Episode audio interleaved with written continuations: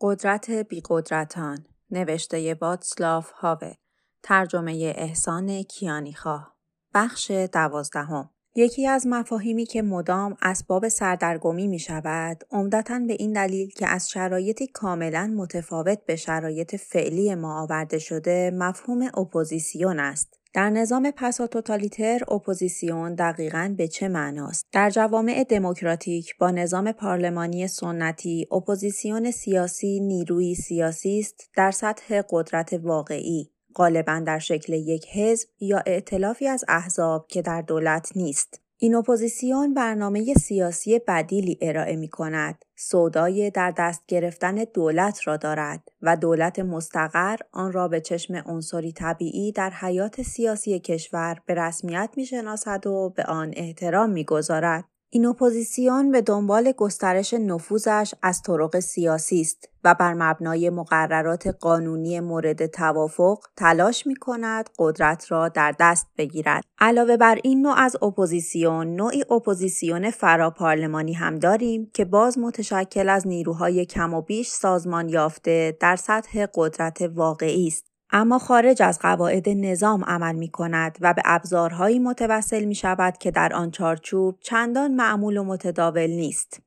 در دیکتاتوری های کلاسیک اصطلاح اپوزیسیون به معنای نیروهای سیاسی مخالفی است که برنامه سیاسی بدیلی هم دارند. فعالیت این نیروها یا قانونی است یا خارج از محدوده های قانون اما در هر صورت نمی توانند در محدوده ضوابط توافق شده ای برای رسیدن به قدرت رقابت کنند. اصطلاح اپوزیسیون در موارد دیگر به نیروهایی اطلاق می شود که آماده رویارویی خشونتبار با قدرت حاکم هستند یا پیشاپیش وارد این رویارویی خشونتبار شده اند مانند گروه های چریکی یا جنبش های رهایی بخش مختلف. ولی در نظام پساتوتالیتر اپوزیسیونی به این معانی که گفتیم وجود ندارد. پس در چه مواقع و مواردی باید این اصطلاح را به کار برد؟ یک اصطلاح اپوزیسیون را عمدتا روزنامه نگاران غربی به اشخاص یا گروههایی در درون ساختار قدرت اطلاق می کنند که تضادی پنهان با عالی ترین مقامات دارند. دلایل این تضاد می تواند برخی اختلافات مفهومی باشد که البته طبیعتا حاد نیستند اما غالبا محصول قدرت طلبی یا خصومت شخصی با مصادر قدرتند.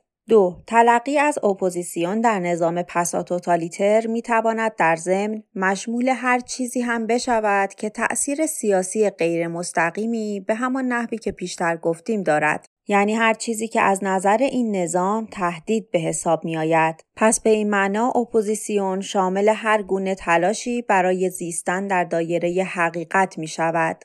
از امتناع سبزی فروش برای چسباندن شعار نوشته پشت شیشه مغازه اش گرفته تا سرودن آزادانه یک شعر. به عبارت دیگر هر چیزی که اهداف اصیل زندگی را فراتر از مرزهایی می‌برد که اهداف نظام مقرر کرده است. 3. اما بیشتر از اینها اپوزیسیون را معمولا باز هم عمدتا روزنامه نگاران غربی گروهی از افراد می دانند که مواضع ناهمساز با ساختار قدرت دارند و عقاید انتقادیشان را علنا ابراز می کنند. تفکر مستقل خودشان را پنهان نمی کنند و به نسبتی کمتر یا بیشتر خودشان را نیروی سیاسی به حساب می آورند. مفهوم اپوزیسیون در این معنا کم و بیش با مفهوم دگر اندیش همپوشانی دارد. هرچند البته آنها در میزان رد یا پذیرش این عنوان اختلافهای عمده ای دارند. این رد یا پذیرش صرفاً بستگی به این ندارد که آنها تا چه حد قدرتشان را یک نیروی سیاسی مستقیم می دانند. یا چقدر اساساً در سودای مشارکت در قدرت واقعی هستند بلکه به این هم بستگی دارد که هر یک از آنان چه درکی از مفهوم اپوزیسیون دارد. بار دیگر یک مثال. منشور 77 در نخستین بیانیه اش تاکید کرد که یک گروه اپوزیسیون نیست. چون هیچ قصدی برای ارائه یک برنامه سیاسی بدیل ندارد. منشور مأموریتی به کلی متفاوت برای خودش قائل است و برای همین چنین برنامه ای را ارائه نداده است. در واقع اگر آنچه به گروهی در نظام پساتوتالیتر ماهیتی اپوزیسیونی میبخشد ارائه برنامه ای بدیل است پس منشور را نمی‌توان یک گروه اپوزیسیون به حساب آورد. اما دولت چکسلواکی از همان آغاز منشور 77 را انجمنی مشخصا اپوزیسیون تلقی کرد و تا کنون هم رفتارش با آن بر همین اساس بوده است. این بدان معناست که درک دولت از اصطلاح اپوزیسیون به شکلی کاملا طبیعی کم و بیش همان درکی است که من در بخش دو مطرح کردم.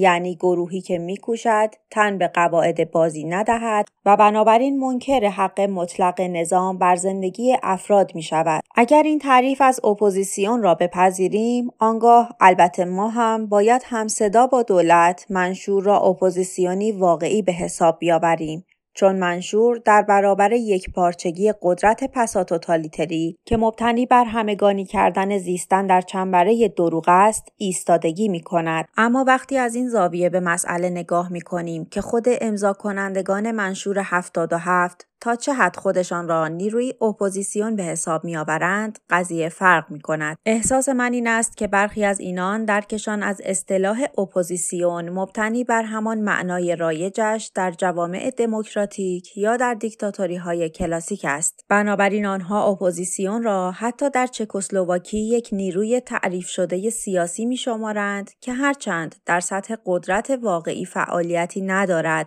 و حتی از آن کمتر در چارچوب قواعد مورد قبول دولت در عین حال فرصت مشارکت در قدرت واقعی را رد هم نمی کند.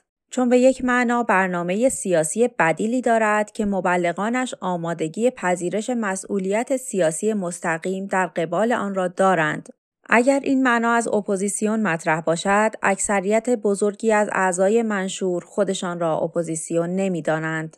آن اقلیت باقی مانده خودشان را به همین معنا اپوزیسیون می‌دانند. هرچند به این واقعیت کاملا احترام می‌گذارند که در چارچوب منشور 77 جایی برای این گونه فعالیت اپوزیسیونی وجود ندارد. اما در عین حال احتمالا همه اعضای منشور آنقدر ماهیت خاص شرایط در نظام پساتوتالیتر را می‌شناسند که متوجه باشند این فقط مبارزه در راه حقوق بشر نیست که قدرت سیاسی ویژه‌ای به همراه می آورد بلکه های به مراتب ساده تر هم چنین خاصیتی دارند و بنابراین می تواند نوعی مخالفت یا اپوزیسیون به حساب آید هیچ کدام از اعضای منشور نمی توانند واقعا اعتراضی به این داشته باشند که چرا به این معنا اپوزیسیون به حساب آورده می شوند. اما شرایط دیگری هم هست که اوضاع را بسیار پیچیده تر می کند.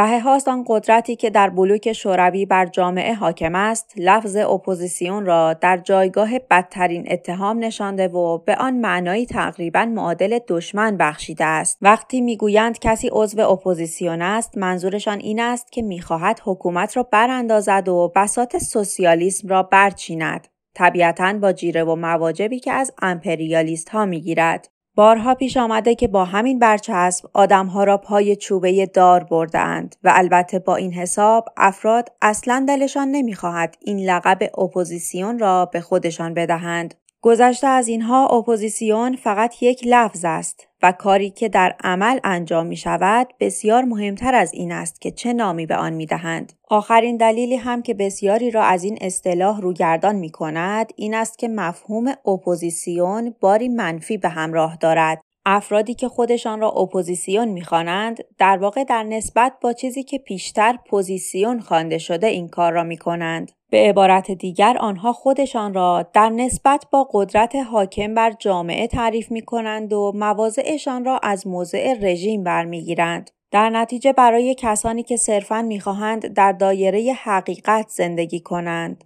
آنچه را که از فکرشان میگذرد با صدای بلند بر زبان بیاورند. همبستگیشان را با دیگر شهروندان ابراز کنند. همان گونه ای که دلشان می‌خواهد دست به آفرینش بزنند و در آرامش و هماهنگی با وجدان پاکشان زندگی کنند طبیعتا خوشایند نیست که احساس کنند ملزمند موضع اصیل و مثبت خودشان را به شکلی سلبی و منفی و بر حسب چیزی دیگر بیان کنند و خودشان را در وهله نخست به چشم افرادی ببینند که علیه چیز دیگری هستند و نه به چشم آنچه واقعا خودشان هستند. پیداست یگانه راه پرهیز از سوء تفاهم این است که پیشاپیش قبل از بکار بردن اصطلاحات اپوزیسیون و عضو اپوزیسیون کاملا روشن کنیم این اصطلاحات را در چه معنایی و به چه منظوری به کار می‌بریم و دیگران چه درکی باید از این اصطلاحات در شرایطی که ما در آن زندگی می کنیم داشته باشند.